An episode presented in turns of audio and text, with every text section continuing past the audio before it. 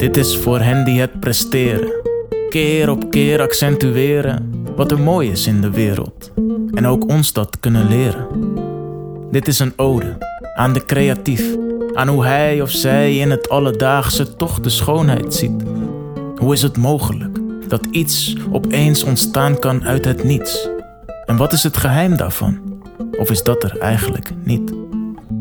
Zet je headphones op, leun naar achter en geniet. Welkom bij Monkey Talk.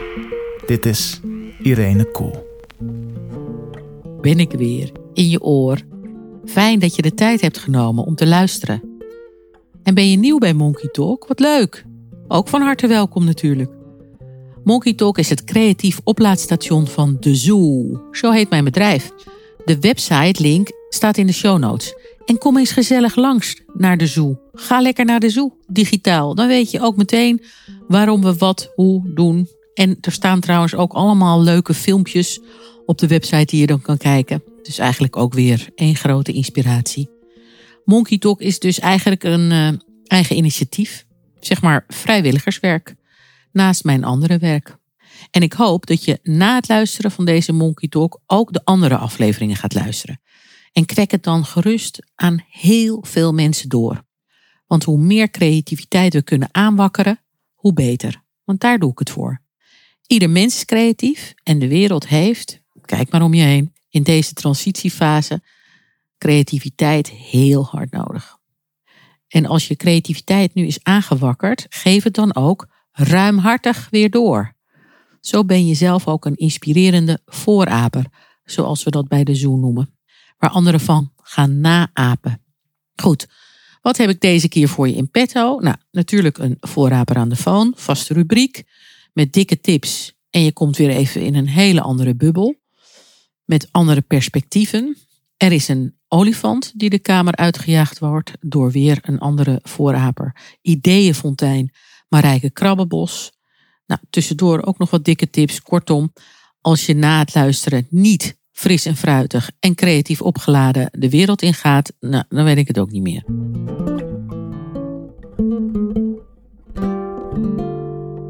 Ooit begon ze als jurist bij een bank. Daarna werkte ze lange tijd als copywriter en creative director voor diverse reclamebureaus. Daar heb ik haar ook leren kennen en heel veel van haar geleerd. Ze is een oud collega van het merkenbureau FHV BBDO. Daar heb ik heel veel van haar geleerd. Vanaf 1998 werd ze boardroom consultant. Allemaal voor merk- en identiteitsvraagstukken. Ze volgde een internationale coachopleiding en begeleidt mensen nu ook bij complexe transities in hun zakelijke of persoonlijk leven. En vaak op het kruispunt van die twee. Of dat nou ermee te maken heeft gehad dat ze in de boardroom allemaal potentiële klanten tegenkwam, heb ik er eigenlijk niet gevraagd. Maar daar kan ik me zomaar iets bij voorstellen. Ze was een aantal jaar columnist voor het eh, Financieel Dagblad. Nou, wat toevallig, ik ook. En leidt nu een nieuwe organisatie. En daar gaat ze over vertellen op basis van een briljant idee. Een organisatie om de ongelijkheid als gevolg van onbetaald werk in de wereld te bestrijden. Ze woonde een jaar in Argentinië en een jaar in Mexico. En over dat laatste ervaring schreef ze een boek. Zingen, niet huilen, een jaar in Mexico. Nou, kortom, een echte voorraper, dacht ik zo. Dus daarom is Marieke Mooie. Dames en heren, voorraper aan de phone. Nou, Marieke, wat leuk dat je in Monkey Talk bent. Ik heb ook af en toe een déjà vu van allemaal oud-collega's die weer langskomen. Maar ja, zo loopt het. Zo loopt het. Ik vind het ook ontzettend leuk. Ik vind het geweldig dat jij uh, deze podcast hebt opgezet. En inderdaad, we hebben natuurlijk altijd in een bedrijf gezeten waar heel veel creatieve mensen zitten. Dus als jij een podcast over creativiteit maakt, dan denk je al gauw van goh. Die ken ik ook alweer. ja. ja. Ja, want jij bent ook te water gelaten met een, eh, met een creatief talent. Hoewel je dat als studie niet meteen hebt opgepakt, want jij hebt rechten gestudeerd volgens mij. Ja, ik heb ook. Het was niet zo dat dat uit een, een diepe hartstocht ik rechten ben gaan studeren. Het was meer dat ik afstudeerde in een tijd dat er gigantische werkloosheid was. En je al ontzettend uh, blij was uh, als je een uh, baan had. En ik weet ook wel dat mijn ouders waren zeker niet hoe noem je dat, sturend in de zin dat ze vond dat ik helemaal niks met mijn creativiteit moest doen. Maar het was toch wel in die tijd van, je moet eerst zorgen dat je iets, een vak Iets beheerst. kan. En dan kan je die eh, creativiteit, dat doe je er dan gewoon lekker naast. Ja, en dat ben Maar ik ook gaan doen. En toch hielp je dat wel, want ik kan me dat wel herinneren. Dat je dan juist voor in strategieën, je bent niet alleen maar creatief in zo'n eh, bureau waar wij dan werkten. Maar er worden ook, eh, er wordt, wordt ook wel wat knaagwerk verwacht van op strategieniveau. En dat je dingen goed kan eh, inlezen snel. En dat je kan samenvatten. En dat je de slimmere vragen kan stellen bij een klant. Dus dat, die studie kwam je absoluut ten goede volgens mij. Ja, dat kwam me zeker ten goede. En het was ook eigenlijk vergelijkbaar in de, met reclame in die zin dat ik toen ik daar ging werken, ik ging bij een bank werken, was er, waren er ook eigenlijk alleen maar faillissementen en bedrijven die in problemen waren. En dan kwam je de hele tijd bij die bedrijven over de vloer. Eh, wat natuurlijk eigenlijk in de reclame ook hele tijd gebeurt. En Ja, daardoor begon je te begrijpen waar, hoe die mensen dachten. Het enige wat echt heel erg moeilijk was. Op een gegeven moment constateerde ik dat ik toch niet eh, zeg maar nauwkeurig genoeg was. En een beetje te slordig voor het juristenwerk. En ik vond het ook een beetje een eh, vervelende manier om bij een probleem betrokken te zijn. Altijd op het moment dat er problemen waren. Ja. En ik, eh, ik vond het toch heel erg leuk eh, om creatieve dingen te doen. En ik weet nog wel dat we, ik toen kwam bij het bureau waar wij elkaar ontmoet hebben. En dat ik helemaal de verkeerde taal bezigde. Ik, als jurist moet je natuurlijk heel erg zorgvuldig zijn de hele tijd. En feitelijk en niet de verkeerde aannames maken. En als ik dan bijvoorbeeld een eh, concept wat ik had gemaakt moest verdedigen, dan werd iedereen altijd helemaal wanhopig van dat ik helemaal niet de emotie erin gooide. Ik wist helemaal niet dat dat moest. En ik, ik beheerste helemaal de grammatica niet van het verdedigen van creatief werk. Dus dat heeft me echt een tijd gekost om dat eh, weer af te leren. En eh, ja, wat geweldig. En dan ben je helemaal geschoold om dat zo heel blauw aan te vliegen. ja, En heel eh, gestructureerd en heel eh, feitelijk waarschijnlijk ook. ja, En dan moet je daar weer de balans in vinden. Dat daar emotie bij mag komen. En vanuit het hart en meer poëzie bijna. Want dat herinner ik me wel. Dat het schrijven was altijd wel heel poëtisch en heel ja. ja. mooi. Dus dat, ja, leuk is dat om dat te zien hoe dat dan gaat. Maar wat is creativiteit volgens jou? Volgens mij is dat het vermogen om eigenlijk alles met volkomen nieuwe ogen te zien. En je eigen wereld te scheppen. En alle aannames die er zijn, eh, ja, niet overboord te gooien, maar net Te zoals je te onderzoeken. Dus als je als kind gewoon, begin je gewoon een hele nieuwe wereld te creëren. Dat vond ik zelf altijd ook heel leuk om fantasiewerelden te bedenken. En dan heb je meteen een enorme vrijheid. En dan zijn alle aannames die er in het dagelijks leven zijn, die hoef je gewoon niet te volgen. En dat vind ik eigenlijk het eh, allerleukste ervan. En, en je moet jezelf ook die, dat heel serieus nemen. Dus eigenlijk die twee werelden, eh, de wereld waarin je de hele dag functioneert en de wereld die je bedenkt, dat helpt om die gewoon eigenlijk allebei even serieus te nemen. En waarom is dat belangrijk? Dat serieus nemen? Omdat creativiteit vaak begint met een heel klein ideetje. En als je dat niet serieus neemt, dan is het heel kwetsbaar. Ja. Dus je moet gewoon denken van nou nee, maar dit, is best een, dit zou best eens kunnen. En dan laat je dat gewoon, neem je dat voor waar aan. En dan ga je vanuit die gedachte, ga je daar weer dingen bij bedenken. Ja, Dus- om het ook te laten groeien en wat steviger te laten wortelen. Ja, Want anders wordt het al snel door iemand anders geplet. Of, of, of Ja. ja. het kan niet en het, en het werkt niet zo. En, Nee, en dat klopt ook vaak, want het is vaak al maar een, een heel dun iets. Dus je moet dat heel goed eh, bij jezelf, dat denk ik, eh, heb ik echt moeten leren, dat vermogen koesteren. en jouw eh, uitingsvorm in die creativiteit, dat was taal. Ja, taal zeker, maar ik heb wel ook echt geleerd, zeker door de reclame, om eh, de rol van het beeld daarbij te betrekken. En ik on- ontdekte eigenlijk ook dat ik zelf veel in beelden denk ook. En die beelden wel in, vaak in woorden vertaal. Maar de kracht van het beeld eh, heb ik wel echt is een soort opleiding daarbij heb ik eigenlijk gekregen. Ja. Ja, ja. Ik herinner me, en daar heb je ook heel veel mooi werk gemaakt. En echt, nou ja, alle reclameprijzen gewonnen die je maar kan winnen, volgens mij. Ik herinner me ook een prachtige Albert Heijn personeelscampagne. Oh ja, Van ja. al die jonge mensen. eh, Ja. Die dan e- echt zo heel erg kwetsbaar gingen vertellen. Waarom ze, wat, wat ze leuk vonden aan hun baan. ja. Dat was dan eh, ja, zo mooi gemaakt. Ja, dat was heel leuk. Dat was met eh, Frans Bromet nog. De, Oh, Degene, ja, Ja. hij was de cameraman. En ik interviewde die mensen. Dat was eigenlijk het concept van de, die filmpjes. Het waren gewoon mensen. En die begonnen gewoon te praten. En daardoor werd het eh, iets heel onbevangens. En eh, een ja. jong meisje die ging uitleggen hoe je kon horen dat een meloen goed was.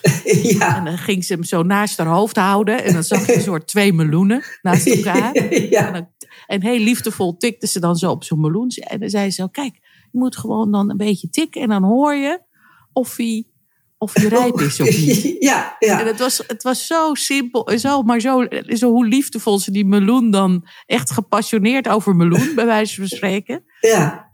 En het beeld was ook zo mooi. Het was zo blauwig, het was sepia gedraaid volgens mij. En dan zo heel mooi. Ja, dat, volgens mij was iedereen meteen verliefd op, dat, op die hele campagne. Ja, dat was ook grappig. Het was in eh, het Hotel Arena voordat dat eh, helemaal verbouwd werd. Weet ik nog. En het was inderdaad een prachtig licht. We deden het ook bijna zonder eh, kunstmatig licht. Ja, dus dat was eh, heel leuk. Maar dat is toch eigenlijk ook gewoon de kracht van het beeld wat daarin zat. En dat, dat heb ik gewoon eh, echt Ja, geleerd. Hoe fantastisch dat is. En ook inderdaad hoe je dan ja, kan genieten van maken. Hè? Ja, ja. En dat Want is, creativiteit gaat ook heel erg over het dan ook doen, inderdaad. Het echt Ja. manifesteren ervan. Ja, en hoe dat inderdaad op allerlei manieren kan. En eh, dat is natuurlijk een reclamebureau een eh, geweldige speeltuin ook voor, omdat daar ook het volledig serieus wordt genomen. Ja, bloedserieus. Het bloed serieus, dus dat is ook heel erg grappig. Om dan opeens ergens te komen waar iedereen allemaal zit te knikken van, ja, nee, nee, maar die kleur is echt veel beter dan die andere. En eh, Ja. ja, Ja. Ja. Het is een goede humus om uit door te groeien. Ja. die, die bodem. Dat is, je Ja. leert er van allerlei verschillende dingen over creativiteit maar, en over ideeën, maar ook over het manifesteren daarvan, het onderbouwen ervan, het verkopen aan andere mensen, het mensen meenemen in je idee. ja, Eh, want eh, ja, als je dat niet doet, gebeurt er ook niks. En, en het ook dat het goed uitgevoerd wordt, dat het niet een raar kind wordt gaandeweg. ja, Ja, dat is wel eh, fijn om, dan, om daar nu op door te pakken. ja, En, maar jij bent een andere kant op gegaan. Want toen ben je, eh, eh, hoewel je nog steeds schrijft, maar nu Ja. meer als schrijver. Je hebt ook een boek geschreven, prachtig Ja. boek. En coach geworden. Ja, ja. Ehm, dat heb ik gedaan. Ik heb heel veel jaren, ik, na mijn reclametijd heb ik een aantal jaren als, eh, nou echt best lang, en dat doe ik ook af en toe nog steeds, maar als consultant gewerkt op het gebied van eh, marketing en branding. En daarnaast heb ik het schrijven gewoon verder gebracht. Dus ik heb een opleiding tot scenario schrijver gedaan. Ik heb een tijd voor het FD als columnist gewerkt. En ik ben toen ook met een filmscript na de opleiding scenario schrijver met een producent en een regisseur zijn wij heel ver gekomen bij het Filmfonds. Alleen dat script ging over toen uh, over een populist met in de hoofdrol. En in 2010 was men bij dat het was film. nog helemaal niet. Nou, dat was er nog wel. Het ging, eigenlijk was gebaseerd op de figuur van Wilders. Maar er waren echt mensen bij het film die zeiden: wij willen die mens, man niet eens een podium geven. En dat populisme waait wel weer over. Nou, dat was uh, uiteindelijk natuurlijk niet zo. Maar toen dacht ik, nou, dan ga ik er daar een boek van maken. Daar ben ik ook heel lang mee bezig geweest. Dat ligt nog steeds. Daar is de eerste versie van klaar. Maar toen heb ik, ik heb in ieder geval heel veel jaren ook besteed aan het uh, schrijven. En op een gegeven moment dacht ik, ja, ik vind het toch ook wel een beetje eenzaam, alleen maar schrijven. En toen uh, Serge, mijn man, die deed een coachingopleiding, dacht ik, oh, dat is eigenlijk ook wat, dat wil ik ook. Want dat was tijdens tijdens corona. En dat ben ik erbij gaan doen. En dat vind ik ontzettend leuk, omdat je uh, daarin ook eigenlijk mensen de hele tijd op een ander perspectief kan zetten. Uh, ja. Daar gaat het toch vaak over. Uh, mensen hebben gewoon een aanname over zichzelf, zitten in iets vast. En dan kan je gewoon gaan goede vragen gaan stellen. En dan ja, want coach is natuurlijk absoluut niet adviseren. Het is eigenlijk gewoon uh, zorgen dat je een goed gesprek met iemand hebt en zegt van oké, ja, gebaseerd op de nieuwsgierigheid die je ook gebruikt voor in de reclame en andere problemen. Gewoon te zeggen van oké, maar hoe zit dat dan? En is dat dan zo? En dan gaan mensen eigenlijk zelf al ontdekken dat ze toch uh, heel vaak op een soort, in een soort hamsterrad zitten van aannames ook, waar ze gewoon uh, uit kunnen stappen. En dat vind ik ontzettend leuk. Ja, ja. Daar zit, zit ook weer heel veel creativiteit in, inderdaad. Ja, ja. Door, ja. door zo'n een, een, creatieve houding in ieder geval. Nieuwsgierig zijn, openstaan, verschillende perspectieven kunnen bieden, goed kunnen luisteren. Ja, ja. dat hoort daar allemaal ook bij. Dat zijn allemaal die ingrediënten die wij ook als creatieven natuurlijk uh, inzetten. Ja, dat is ook zo. En uh, ik denk ook zelf, als ik wel eens naar mijn carrière kijk, ja, het ziet er inderdaad wel als een soort uh, patchwork deken uit. Maar ja. ik, ik denk dat uiteindelijk toch voor mij het bieden van nieuwe perspectieven als een rode draad daardoorheen loopt. En net zoals je vroeger in, in campagnes zei van wat zijn de verschillende uitingsmiddelen? Denk ik, nou ja, dat heb ik ook. Ik, heb Ja. gewoon, ik kan het op allerlei verschillende manieren doen. En dat is ook leuk, hè? dat je dan zo terugkijkt. Niet dat we nou heel oud zijn natuurlijk, hè. Maar ehm, dat, we, dat, je zo, dat je dan, dat je, het is wel een patchwork, maar het klopt wel. Ja, het is, eh, Het is wel een soort van, nou ja, hè, connecting the dots. Dat je dan wel denkt, ja, ik begrijp het wel. Want je wil ook niet blijven hangen in iets. Het is ook leuk om af en toe weer eens iets nieuws eraan toe te voegen. ja, ja, en nu achteraf begrijp je pas eigenlijk beter hoe dat zo gekomen is. Ja. Ja, ik weet nog wel, ik zat op de scenarioopleiding. En dan moesten we natuurlijk elke keer nieuwe eh, ideeën bedenken. En dan op een gegeven moment ontdek je ook dat je eigenlijk elke keer weliswaar nieuwe verhalen uh, schrijft. Maar die gaan meestal, dat zag je bij iedereen, over hetzelfde onderwerp. Dat is een beetje hetzelfde fenomeen. Ja. je, je denkt dan, oh, dit is echt een heel nieuw verhaal. Maar het grote thema wat erin zit, is dan meestal hetzelfde. Ja, en als je dan even afstand neemt, dan, dan zie je ineens dat dat, de, dat, Ja. dat, de- dat, dat een rode draad is. Dat het, Het is ook wel het goede vermogen, denk ik, om een patchwork te maken in je leven. Dus misschien dat dat wel heel erg helpt. Dat je al die verschillende rollen die je hebt in het leven, of, eh, of het nou werk is of privé, dat dat Ja. in feite is dat het leven, dat je zo'n mooi mogelijk patchwork, of mooi, dat het een patchwork wordt, waar je alle, alle kanten van jezelf volledig hebt lopen ontdekken en lopen ontwikkelen en lopen uitdagen ook. Dus het is ook belangrijk om af en toe eens te kijken van, nou, nu heb ik hier, dit heb ik nu allemaal wel geleerd, nu ga ik weer eens iets nieuws doen. Dat het weer, Ja, een, eh, een, nieuw, nieuw la- lapje erin gooien. Ja, Ja. ja. Ja, Terwijl je inderdaad helemaal niet weet dat je aan zo'n deken bezig bent. Dat vond ik eigenlijk ook wel grappig. nee, dat moet, je ik- vooral ook, dat moet je ook vooral niet doen. Niet te, Nee. niet te bewust mee bezig zijn. Nee, nee, dat is zeker zo. Maar jij kwam er werkende weg wel achter. Want je hebt nu, is het nu één jaar geleden? Of ben je weer ook een nieuw concept gestart? Waar je op stuitte. Ja, En daardoor kwamen wij ook weer met elkaar in contact. Want daar ging Ja. je natuurlijk behoorlijk over tamtammen. In, in allerlei media kwam het voorbij. En eh, toen dacht ik, oh, dat is gaaf zeg. Dat is echt ook weer zo'n vernieuwend perspectief op, op werk, maar ook op juist op niet-werk. ja, ja, dat klopt. Vertel, wat is het? Het is een project om de ongelijkheid te laten zien die voortvloeit uit het feit dat een heleboel werk in de maatschappij niet betaald wordt. Dus het werk wat mensen thuis doen, in het huishouden, voor kinderen zorgen, maar ook wat ze doen als mantelzorger voor eh, familie of vrienden. Eh, maar in bredere zin ook eh, wat mensen als vrijwilligerswerk doen in de maatschappij. En dat is me op een gegeven moment enorm gaan verbazen. Zeker omdat niet zo lang geleden de hele participatiemaatschappij is ingevoerd en de overheid eigenlijk steeds meer taken afstoot. En die komen een soort geruisloos terecht in de privésfeer. En ja, ik vind het eigenlijk heel erg vreemd dat een heleboel dingen, die al die taken niet meer als werk worden gezien, zodra ze in die privésfeer landen. En dan wordt het eigenlijk economisch onzichtbaar werk. Heb je Dan wordt het, e- ja, ik heb het economisch onzichtbaar werk genoemd. Ik, in eerste instantie, nou, dit is eigenlijk ook heel grappig om eh, als illustratie over eh, hoe creativiteit werkt. Ik, ik weet ook wel, je, je hebt me ook wel eens gevraagd wanneer is dat begonnen. Ik weet nog wel dat ik het ook heel lastig vond, bijvoorbeeld voor mijn moeder. Dat die was vroeger, eh, vlak na de oorlog, was die stewardess bij de KLM. Die vond dat helemaal fantastisch. Ik denk dat mijn moeder was ook helemaal niet zo'n moederachtige figuur. En die moest op, in 1948 eh, moest ontslag nemen, want ze trouwde. En ik heb altijd wel gevoeld hoe ingewikkeld dat voor, voor haar was. dus ik denk dat daar ook al het bij mij begonnen Een zaadje. is. Een zaadje is geplant. Maar ik heb het nooit zo.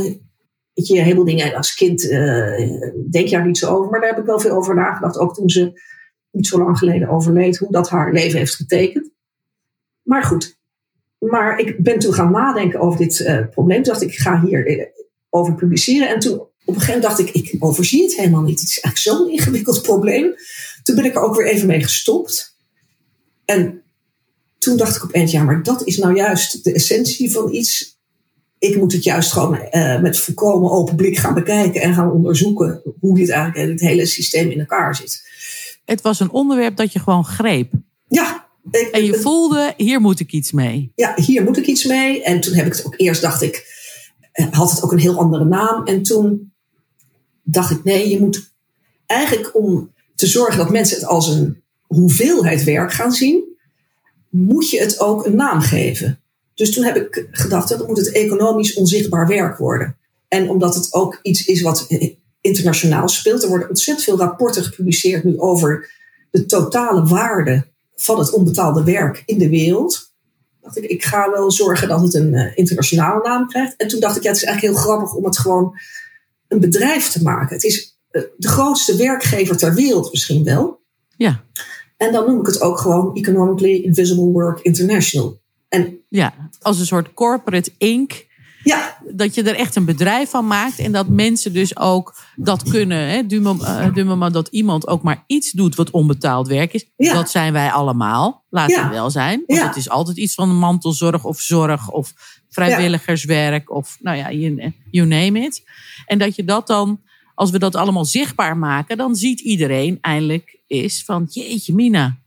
Dat vertegenwoordigt toch ook een behoorlijke eh, ja, economische waarde. Ja, en ehm, op een gegeven moment heeft in in 2020 heeft Oxfam ook uitgerekend hoeveel, en dat was dan alleen maar het onbetaalde werk van vrouwen, hebben ze gewoon gekwantificeerd. Ze hebben dat eh, naar eh, een soort minimumloon genomen. En daar kwam uit dat het ongeveer 10 eh, biljoen dollar was. En dat was meer dan de gezamenlijke omzet van de eerste 50 eh, bedrijven van de Fortune 500 list. En toen zei ze ook, dat is zo'n gigantische werkgever. Echt, het is zo'n gigantisch bedrijf. Nou, en dat heeft me ook wel op het idee gebracht van, ja, je moet het gewoon als een, eh, als een eenheid gaan zien. Want dan pas, pas als je dit zichtbaar maakt, dan zie je ook wat het belang is. Ja, want dat is wel even, want waarom is dat belangrijk? Ik, ik, ik, ik lees even een stukje voor van de website die je ook heeft gemaakt. Hè? Ja. Claim jouw rol in de economie. De BV Nederland zou acuut in chaos vervallen als de mantelzorgers, vrijwilligers, verzorgers en opvoeders van kinderen en degene die het huishouden regelen gingen staken. Ja, Met jouw onbetaalde werkuren maak je het voor anderen uit je familie of omgeving namelijk mogelijk om in die tijd wel geld te verdienen, pensioen Ja. op te bouwen en maatschappelijke erkenning en invloed te vergaren. Ja. En zo draag je dus eigenlijk bij aan de onmisbare infrastructuur voor de formele economie. Ja. Zouden ze al dit werk meetellen, dan zou ons bruto nationaal product in één klap verdubbelen.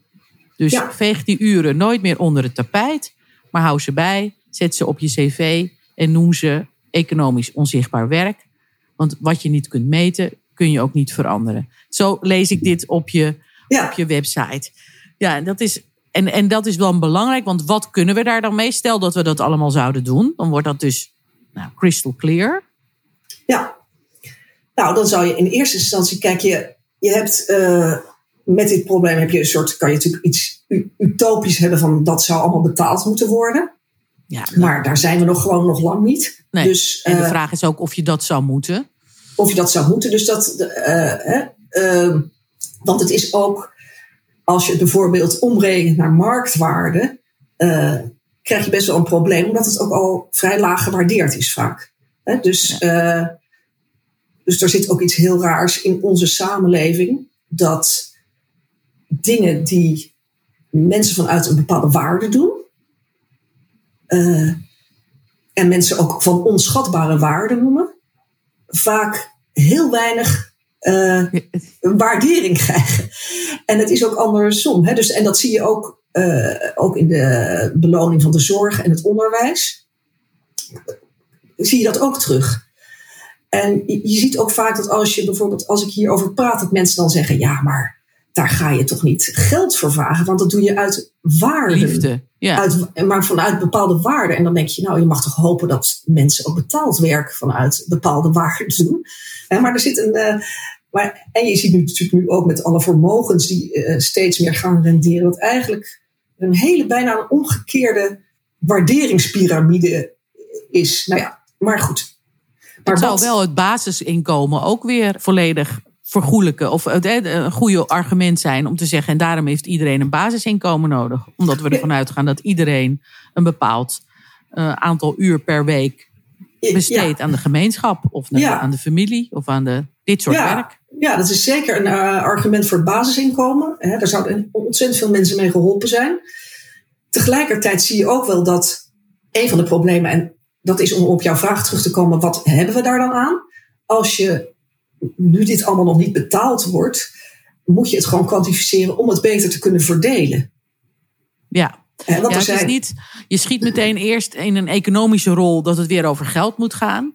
Maar het, het Ja. heeft ook een andere rol. Ook een praktische rol van dat je het überhaupt ziet. Dat het, dat het herkenbaar wordt. En dat je inderdaad, ja, is het, eh, het draagt iedereen evenveel. Ja, het draagt iedereen evenveel. En het is ook zo dat je gewoon, zodra jij, het- het- dat is door de participatiesamenleving bijvoorbeeld gekomen, heeft een aantal jaar geleden, heeft de overheid bijvoorbeeld 800 verzorgingshuizen voor ouderen gesloten. Daardoor is de zorg voor ouderen eigenlijk ja, in de privésfeer gekomen. Dat komt dan neer op allerlei mensen die een mantelzorg moeten gaan doen. Nou, omdat mensen vaak helemaal niet bij eh, in de buurt wonen van eh, mensen die, eh, voor wie ze moeten zorgen, is dat ontzettend tijdrovend. Daardoor kunnen zij heel vaak moeten zij gewoon een deel van hun werkende leven opzeggen. Daardoor verdienen ze meer. Dus het is heel duidelijk Minder. dat. oh, sorry, minder. Ja, Ja, minder. Ja. Ja, maar het is eigenlijk pennywise pound foolish, hè? Het- Ja. eh, eh, en je ziet nu de, de dupe ervan. Met, al- met al die, en misschien was het het format van verpleeghuizen zoals het toen was. Hè, want daar zat iedereen, nou, daar wil ik nooit in. Maar als het Ja. leuke hofjes zijn, waar, Ja, eh, wat gewoon beren gezellig is en op een andere manier ingestoken. Ja. Ja, dan, dan, dan zou, ik- zou die beslissing anders zijn gegaan. Ja, zeker. En, en wat je dus nu ziet is dat er. Ik bedoel, ik dit. Op het ogenblik lijden vrouwen het meest onder dit fenomeen. Maar het is helemaal niet een, alleen maar een vrouwenzaak, dit onderwerp. Maar je ziet wel dat heel veel vrouwen nu nog minder, eh, nog meer taken gaan, eh, gemeenschapstaken op zich gaan nemen. Waardoor ze financieel eh, afhankelijker worden. Nou, daarom is het volgens mij heel belangrijk dat je dat werk inzichtelijk maakt, hoeveel dat is. En dan beter gaat verdelen. En nu heb je natuurlijk, zeker omdat er de krapte in de arbeidsmarkt zo ontzettend groot is, wordt er gezegd van ja, iedereen moet veel meer eh, uren gaan werken. Maar dan moet je ook wel zeggen van ja, maar tegelijkertijd is er ook nog een heleboel ander werk. En hoe gaan we dat dan eh, doen? Dus, dus je hebt inderdaad het, het fenomeen van de eh, deeltijdprinsesjes, wordt er nu gezegd. Maar er zijn heel veel, ik heb heel veel gesproken met mensen ook in de wat minder verdienende laag bevolking. Die hebben helemaal niet het vermogen om dingen uit te besteden. Nee. En mensen die het wel kunnen uitbesteden, die geven soms ook de lage waardering voor het werk door. Hè, dat is eigenlijk van de exploitatie door, door gewoon mensen heel weinig te betalen voor dat onzichtbare werk. Dus ja, het is, het is eigenlijk iets, een, een, een, een manier om het systeem bloot te leggen en eh, te zeggen van ja, daar eh, moet gewoon wat aan veranderen. Ja, en om die verandering. En dan is het ook leuk om dat op die manier te doen. Dat je dus, eh, er, is een website, maar er is ook een logo. En er is ook een uitnodiging als community om jezelf, weet je, dat je komt werken. Kom allemaal werken. Iedereen die vrijwilligerswerk doet, op wat voor manier dan ook, kom werken bij Economical, eh, Economically Invisible Work. Ja, Inc. Dus dan heb je er gewoon toch een baan bij. En dan kan je dat logo ook op je LinkedIn plaatsen. En dan kan je uitleggen wat je dan doet.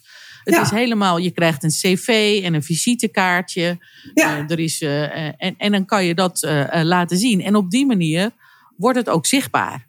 ja. En op het moment dat het zichtbaar wordt, dan wordt het, zoals jij ook schrijft, waardeerbaar. En daardoor ook kunnen we het beter verdelen en kunnen we er beter over praten hoe we dat dan moeten doen. Ja, en het is ook, want bijvoorbeeld wordt er ook gezegd heel vaak van. Eh, ja, mensen die dat allemaal dat werk hebben gedaan en thuis en voor kinderen hebben gezorgd en voor familieleden, die hebben een gat in hun cv. Nou, dat is echt ontzettende Ja. onzin. En dus mensen Ja. maken zich verschrikkelijke zorgen daarover. En dan zie je wat er nu de competenties zijn die op de arbeidsmarkt worden gevraagd. En daar zit heel vaak in emotionele intelligentie, organisatievermogen, teamwork. Nou ja, Noem het eh, maar op. noem het Alles maar op. Allemaal soft alles, skills. Allemaal soft skills wat je leert in die hele zorgzame taken waar Ja. je mee bezig bent. Ja, dus, eh, en daarom nodig ik inderdaad iedereen uit om eh, dat te doen. En er hebben zich nu ook bijvoorbeeld heel veel ook alleenstaande moeders gemeld. Die zeggen, oh, ik ben zo blij dat ik dat gewoon eens even op mijn cv kan zetten.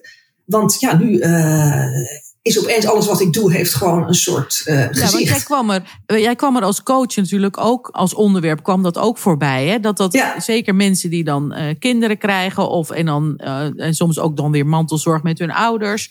Dat Ja. er al die ballen in de lucht houden. Dat dat gewoon woest ingewikkeld is voor heel veel mensen. Ja, dat is, dat is heel ingewikkeld. Dus er zijn, hè, dat, dat zie je ook, het is een oorzaak van veel burn-outs. En tegelijkertijd zie je ook het andere, dat mannen vaak ontzettend lijden, ook in mijn praktijk, onder de verwachting dat zij gewoon dat hele kostwinnerschap over moeten Cheffen. nemen. en Moeten cheffen. Daar zit toch ook, de- daar is ook nog wel eens wat eh, bij vrouwen eh, te winnen van ze zijn, soms denken ze wel, ja, ik moet economisch zelfstandig zijn. Maar het idee dat jij, jij gewoon echt als het eh, aan het einde van de dag degene bent die er echt voor moet zorgen dat het geld er komt.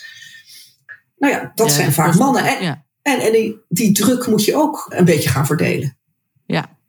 Ja, en dat is. En dus, nou ja, goed, dat idee was geboren. Daar ging Ja. je helemaal induiken, met mensen erover praten, eh, website maken. En, eh, Ja. en toen ging dat lopen. Toen was het ineens, want eh, het kleine plantje waar je het in het begin waar we het over hadden, dat je dat heel zorgvuldig moet bewaken. Ja, Maar dit was voor jou ook volgens mij het eerste. Nou ja, je hebt natuurlijk ook een boek geschreven, dus dat voelt dat ook zo, dat je dan Ja. iets naar de wereld brengt. En ineens stond het daar. ja. En ging het naar buiten. En toen, wat gebeurde er allemaal? Want wat is er, wat is er allemaal gebeurd? Ehm, ja, er is heel veel gebeurd. Dus in het begin eh, was ik alleen nog maar een beetje eh, op LinkedIn eh, erover aan het schrijven. En intussen was ik die website aan het ontwikkelen. En ik heb echt me helemaal een slag in de ronde gelezen, ook over dit onderwerp. Ja, Dat ook nog. ja, Maar op een gegeven moment dacht ik, nou, ik begrijp er nu toch echt wel genoeg van. En toen dacht ik, nou, ik ga nu ook eens een opiniestuk schrijven. Iemand die zelf ook heel veel activisme heeft gedaan, die heeft ook gezegd, dat, dat moet je gewoon echt doen. En dat heb ik eind eh, december, heeft het in NRC gestaan. En dat heeft gewoon zo'n ongelooflijke lawine van reacties opgeleverd. En uit allerlei eh, hoeken. Dus dat is heel erg grappig. Dus er zijn mensen vanuit de zorg die zeggen van ja, dit is eh, voor ons heel relevant. Want wij kunnen heel vaak, wij, ons wordt nu gevraagd heel veel meer te werken. Maar wij hebben vaak ook thuis enorme zorgverantwoordelijkheden. Misschien ook wel van- vanuit onze aanleg al. Maar eh, ja, dit is helemaal uit ons hart gegrepen. Mantelzorgers, allemaal mantelzorgorganisaties eh, hebben gezegd van oké, kan je ons misschien helpen om dit op de kaart te zetten? Eh, mensen die zeggen van nee, wij willen juist heel graag proberen de, jou te helpen de onbetaalde eh werker te meer te professionaliseren. Nou ja, het is gewoon eh het is ineens, een- het is geen klein lapje meer, maar het is een Nee. enorm lapje aan het worden in jouw patchwork. eh, ja, het is een enorm zeg lapje aan het worden, ja. En het is ook leuk omdat iedereen daar weer met hele nieuwe inzichten ook komt, waardoor ik weer anders over dit probleem ga denken. Ja, dat is ook mooi, hè? dat het dus in feite in co-creatie verder groeit. Hè? Dat, dat, Ja. dat is vaak ook met een idee. En je moet het dan vormgeven en een naam geven. Dat helpt dan ook. hè? En een Ja. naam geven en het tastbaar maken. Het goed uitleggen. Nou, dan eh, heb je weer mazzel dat je dat weer heel goed kan. En Ja. goed vormgeven. En dan stuur je dat de, eh, de wereld in. En dan, nou ja, dan kijk je inderdaad of het, eh, of, het, eh, of het aandacht als een soort rattenvanger van Hamelen komen er dan. Heeft Ja. het een aanzuigende werking? Ja, En kennelijk eh, raakt het een snaar. die, die, wat nu enorm speelt in de samenleving. En is het natuurlijk in alle systeemveranderingen waarin we zitten. Is dit ook weer zo eentje die eraan gaat komen. En, en wat in het systeem veranderd moet worden. ja, ja, absoluut. Dus het is heel erg. heel erg leuk om te zien. En ja, inderdaad, ook dat, je mensen jou opbrengen, ook weer jou op ideeën. Dus bijvoorbeeld dat idee van, god, het is eigenlijk, je zou ook die mensen die daar nu zitten ook zo onbetaald zitten te wezen, zou je ook wat meer kunnen opleiden. Terwijl ze dat uh, hebben. Dat zou bijvoorbeeld ook een geste van de overheid kunnen zijn.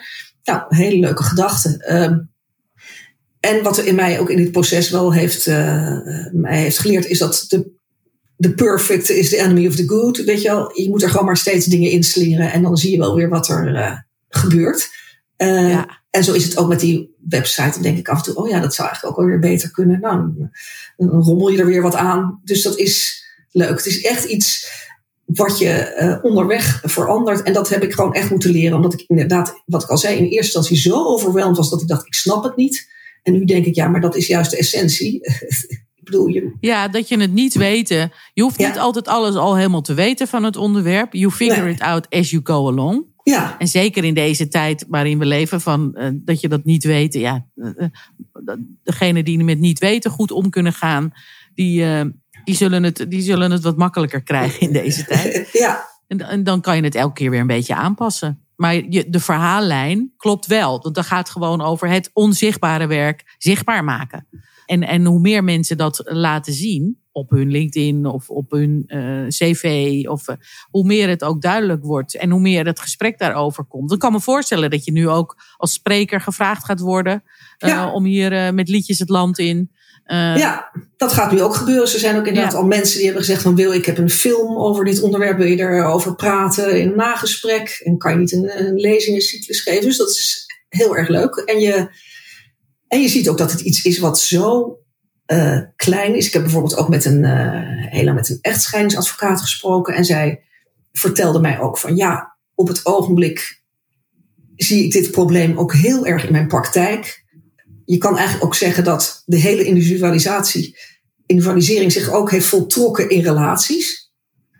En, zeg maar in onze generatie, wij gingen allemaal voor het eerst massaal aan het werk als vrouwen. En dan was het een beetje van oké, nu zijn we allebei zelfstandig, we doen allebei een beetje in het uh, potje.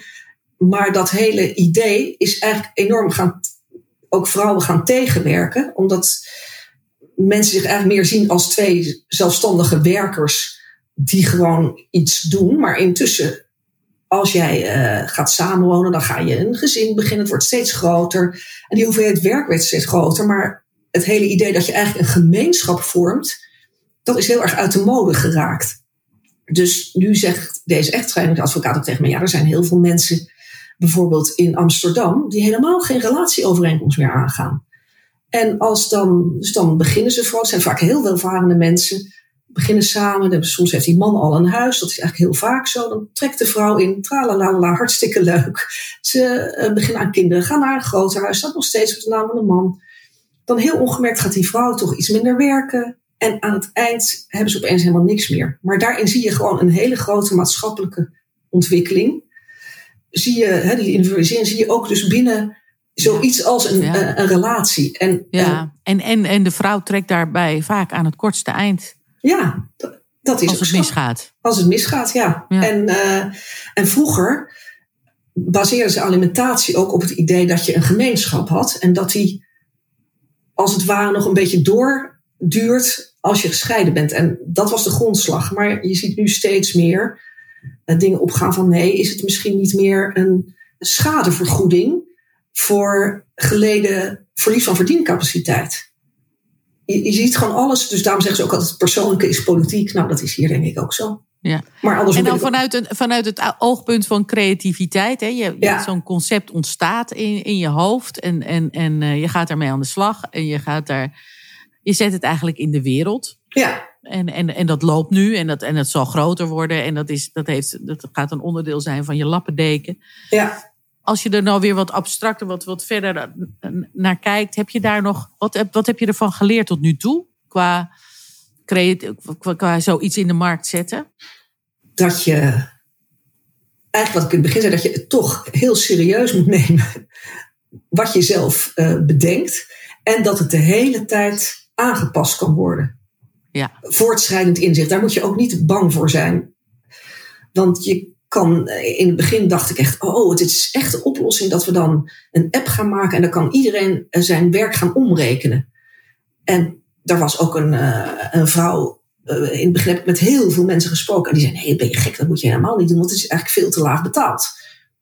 Nou ja, ik, ik denk nu van ja, maar je kan het wel als een middel gebruiken. Maar je moet niet bang zijn om te denken: oh nee, dat is eigenlijk helemaal niet uh, goed zoals ik dat nu zie. En dat is gebeurd mij uh, heel veel. Zeker omdat het ook, het is zo'n systemisch ding. Ik zeg wel, hè, het is niet de olifant in de kamer, maar het is de kamer. En je begint gewoon. je, je denkt, oké, okay, hoe de kamer, hoe ziet die er? Wat een rare systeemwandjes eigenlijk. En die heb ik allemaal nog niet eens allemaal gezien. En heel vaak, uh, ja, net zoals jij de vraag over het basisinkomen, nou, dat is ook een heel ingewikkeld iets. Ik kan het soms ook helemaal niet overzien. Er blijkt bijvoorbeeld ook uit experimenten met het basisinkomen dat zodra, ik geloof dat dat in Finland was, dat daar vrouwen, als, zodra ze dat kregen, stopten ze toch met werken. Ja. He, dus je kan ook misschien zeggen, ja, uh, het is wel een, op, een oplossing. Het is zeker, ik ben ook helemaal niet tegen, maar het is nog niet een oplossing voor de betere verdeling van dat werk. Nee. Nou ja, dus weet je. Het, ja, dus het, eh, is, het gaat wel over dat je een soort rotsvast vertrouwen. En niet, en niet op elke feedback die je krijgt, hoef je om te vallen. Maar dat je daar wel voor open staat en elke keer luisteren. En dan kijken, rustig kijken. Wat, nou, wat klopt, wat klopt er niet? Of wat moet ik dan een beetje veranderen? En dat dat niet erg is. Zonder erbij, het concept mag ook weer niet helemaal dat het gaat nee. verwateren of zo. Dus nee. dat is ook elke keer een goede balans zoeken. Ja, en het is, dat heeft me echt wat gekost hoor. Ik, bedoel, ik heb hier echt ook behoorlijk aan mezelf moeten werken om dit te kunnen doen. En wat, het... Eh, noem eens dan twee voorbeelden daarvan. Wat, wat, wat heb je nou, ik ben bijvoorbeeld iemand die uh, graag een beetje uh, lekker zelf zit te denken en ja, dat zit op te schrijven. Maar je moet veel meer naar buiten gaan dan misschien wel in mijn karakter zit. En daarvoor heb ik echt mezelf de hele tijd gedwongen. Oké, nee, ik gewoon elke dag iets doen wat ik een beetje eng vind. Ja, dus je moet ook gewoon om dit te kunnen doen, moet je jezelf ook uh, heel goed managen. En dat, daar heb ik ook wel van die, uh, aan die coachingsopleiding heel veel gehad. Weet je. Want ja. als je een coachingopleiding eh, doet, dan ga je al, vooral zelf als eerste volledig door de wasmachine. Dus je weet ook wel precies wat uh, jouw zwakke kanten zijn. Dus het is niet zo van, oh, maar enige creativiteit en dat gaat allemaal helemaal vanzelf. Maar ik heb echt wel uh, mezelf tot wat dingen moeten zetten die me niet uh, helemaal vanzelf komen aanvliegen. Nee. Nou, dus dan, dan, dan is dit onderwerp ook weer een mooi leerproces. En, en, en de manier waarop dit onderwerp tot je komt en wat je ermee gaat doen. En kennelijk is het wel zo belangrijk voor je dat je echt het idee hebt: dit, is, dit moet ik doen. Ja. Er zit ook een, bijvoorbeeld een, een drive in. Ja. Dat je heel erg het gevoel hebt: dit moet jij naar de wereld brengen. Ja. Uh, en, en, en je houdt ook niet op. Dus dat is ook goed. Je doorzettingsvermogen is natuurlijk ook cruciaal bij dit soort dingen. En, dan, uh, ja, dan, en daardoor ontwikkel je jezelf weer allerlei kwaliteiten. Ja, zo gaat het gewoon. Uh, en je ja, je gaat gewoon as you go along. Je rommelt gewoon maar wat door. En ja, dan, maar uiteindelijk doen we dat af. We rommelen wat aan en dan gaan we dood. Ja, is, ja, uh... ja, maar het is ontzettend leuk. En uh, het is ook een onderwerp waar zoveel aan zit. Dat je, uh, ja, ik ben hier nog wel jaren mee van de straat, denk ik. Nou, wat goed. Ja. Nou, dan dus uh, wat moeten we doen? Kijken op de website. Economisch ja. onzichtbaar werk. Ik zet het gewoon in de, in de show notes. Ja. En, en ga dan eens uh, bij jezelf naar wat dat is. Want dat geldt ook Geldt, dat dan ook, zeg maar, je gewone normale gezinswerk telt daar ook bij? Telt er ook bij, want daarmee leer je ook een heleboel dingen. En ik merk ook dat mensen het best wel griezelig vinden om dat op hun uh, profiel te zetten. En dat is ook een uiting van dat hele, dat je bij jezelf ook die waardering voor dat werk nog niet genoeg hebt. Net zoals, daarom heb ik ook die visitekaartjes gemaakt. Als mensen op een feestje komen, He, er zijn vaak heel vaak mensen die heel lang voor kinderen zorgen. En dan vragen, die, er komt altijd de gevreesde vraag op zo'n feestje. En wat doe jij?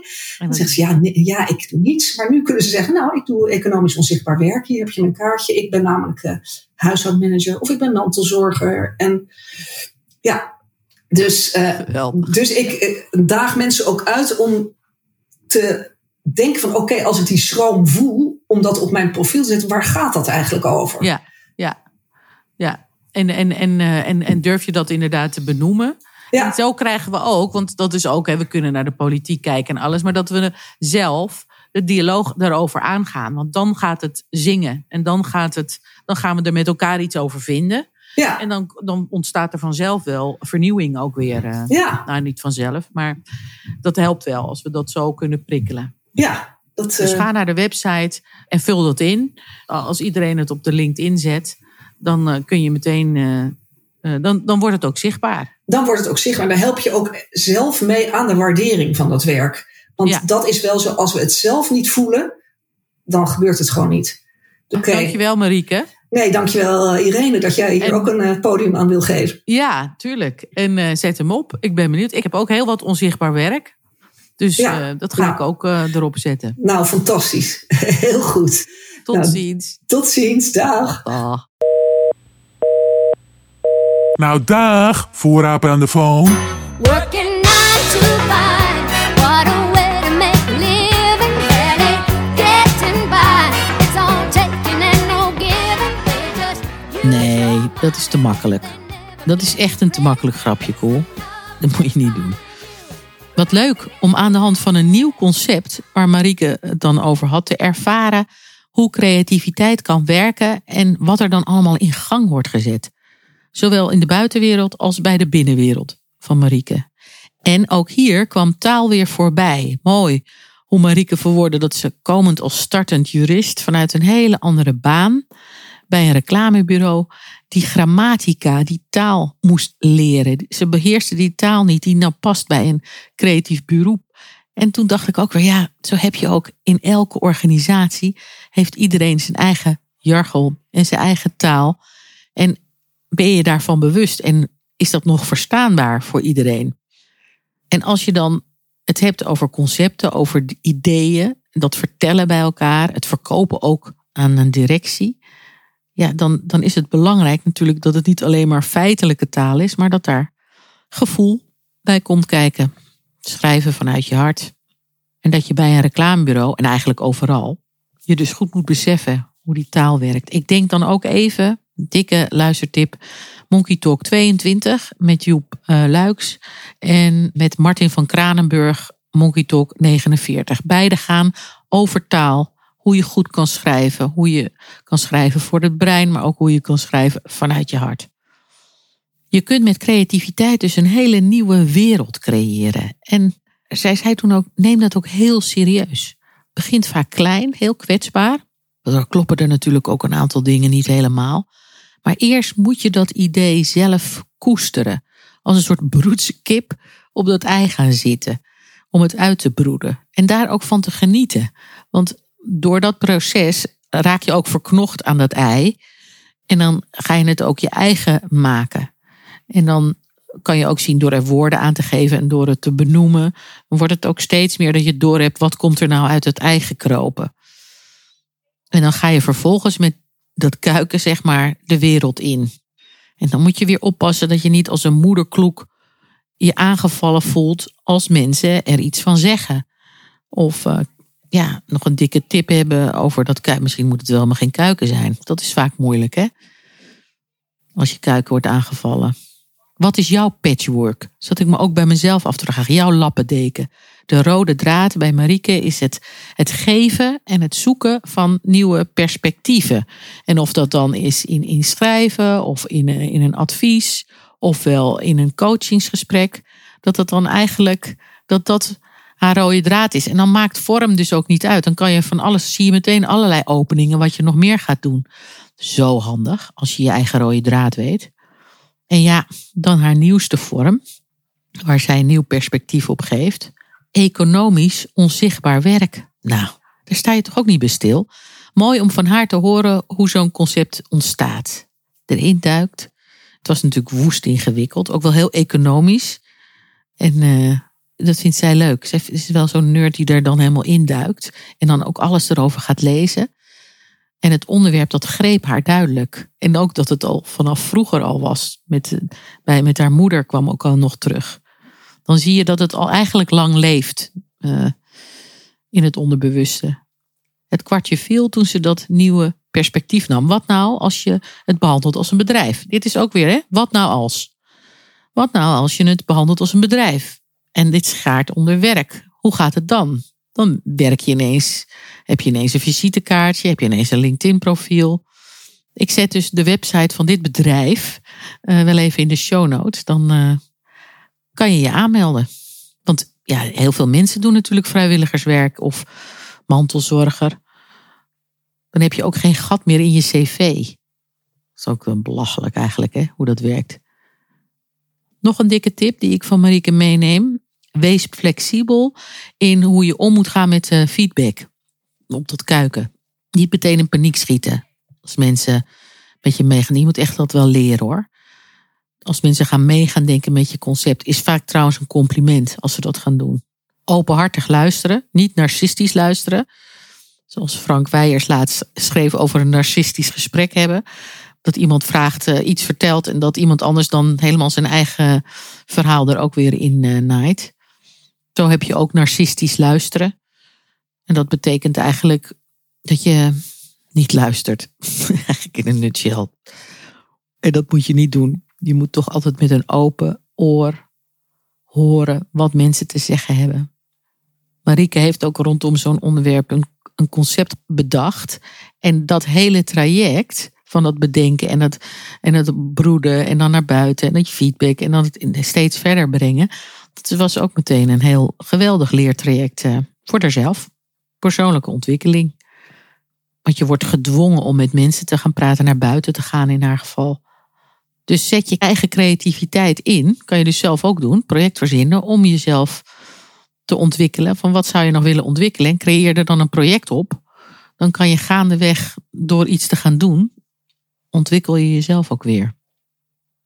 Verzin dan wel een project waar je hart een uh, sprongetje van maakt. Wat een beetje spannend is. Trouwens ook heel dicht bij huis zijn. Als je iets in je gezin wil veranderen. Gedragsverandering is zo moeilijk als je daar dan met elkaar over praat. En ja, nee, dat gaan we doen. Maar als je het in een, in een actie gooit of in een. Zo gaan we het voortaan doen. Op een andere manier aan tafel zitten. Dan uh, krijgt het meteen ook vorm. Hé, hey, kijk, een olifant. Olifanten benoemen. Ik zat wat uh, mijmeren over welke olifant er deze keer in de kamer staat. Of zoals Marieke heel grappig zei, het bleek geen olifant, het was de kamer. maar ja, dat kan ik elke keer wel verzinnen. Maar help daar zelf ook eens een beetje mee, lieve luisteraar van Monkey Talk. Ja, jij, doe ook eens wat. Je kan jouw olifant, zeg maar een obstakel waar je echt niet verder mee kan. En waar je wel eens een ander perspectief op wilt hebben. Nou, dan uh, mail je die uh, olifant naar uh, de oppasser van de zoo. Gaan wij kijken hoe we hem op kunnen lossen. Nu zat ik wel te denken, wat voor een. Hoe, hoe kan ik nou met die rubriek? Want als ik elke keer moet wachten op jullie mail, gaat hem ook niet worden. Uh, maar hè, ik kijk er wel enorm naar uit. Maar ik dacht, hoe kan ik dat nu wel leuk houden, deze rubriek? Toen dacht ik, weet je wat? Ik ga uh, andere soorten olifanten zoeken. Namelijk een probleem in de maatschappij of wat ik tegenkom in de klant. En welke oplossingen er toen is gemaakt. Dan krijgen jullie eigenlijk een soort voorbeelden van rete leuke oplossingen. Word je ook vrolijk van. Uh, want dan denk je, hé, hey, wat leuk. Beetje sociaal design-achtige concepten, denk ik dan. Als je daar dus voorbeelden hebt, ook mailen. Oké, okay, gaat-ie. Tafel van 10. Er wonen in Nederland ruim 3 miljoen mensen alleen. Als ze niet actief iets afspreken met een ander, eten ze elke dag alleen.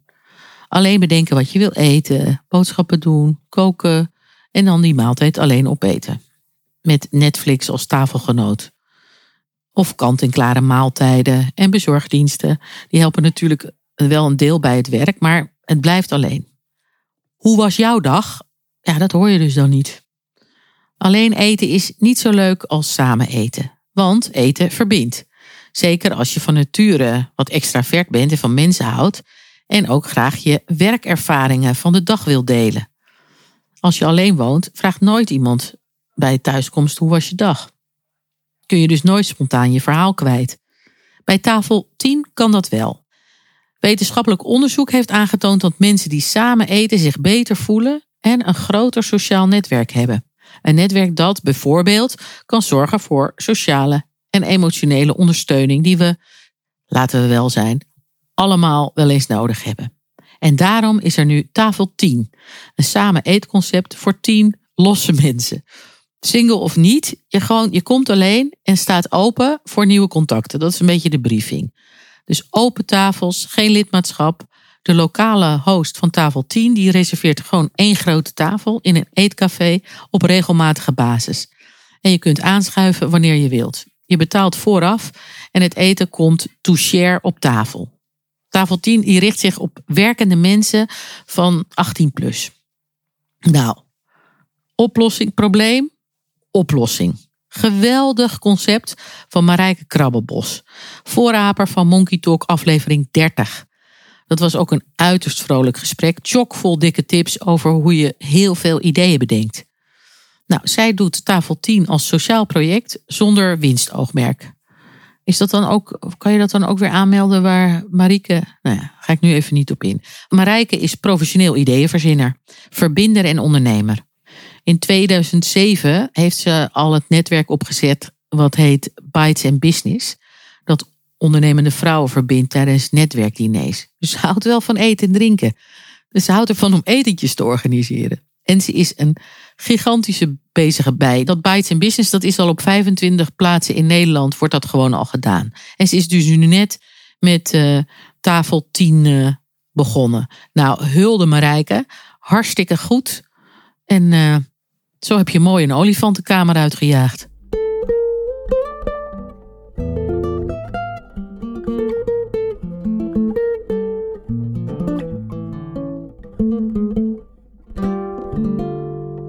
Klaar, dacht ik zo. Ik hoop dat je hersenen weer een ommetje hebben gemaakt. Dankjewel hè, voor het luisteren. En dankjewel voor het doorkwekken. Wie ga je het allemaal appen? Je kan het ook doorappen hè, naar gewoon je hele, je hele telefoon. Blijf dat vooral doen.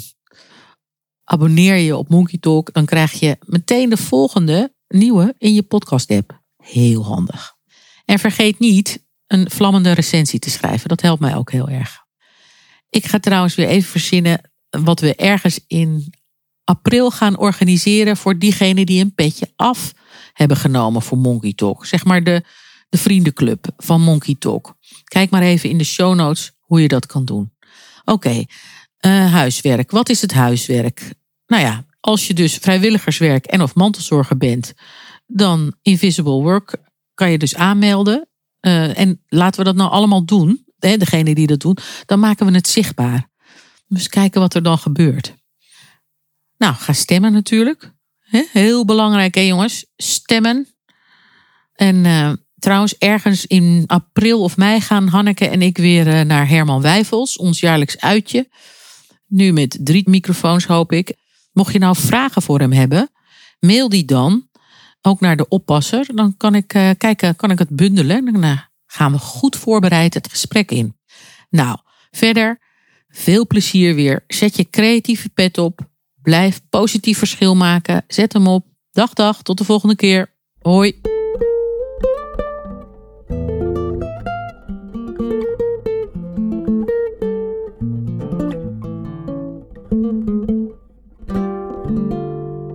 En?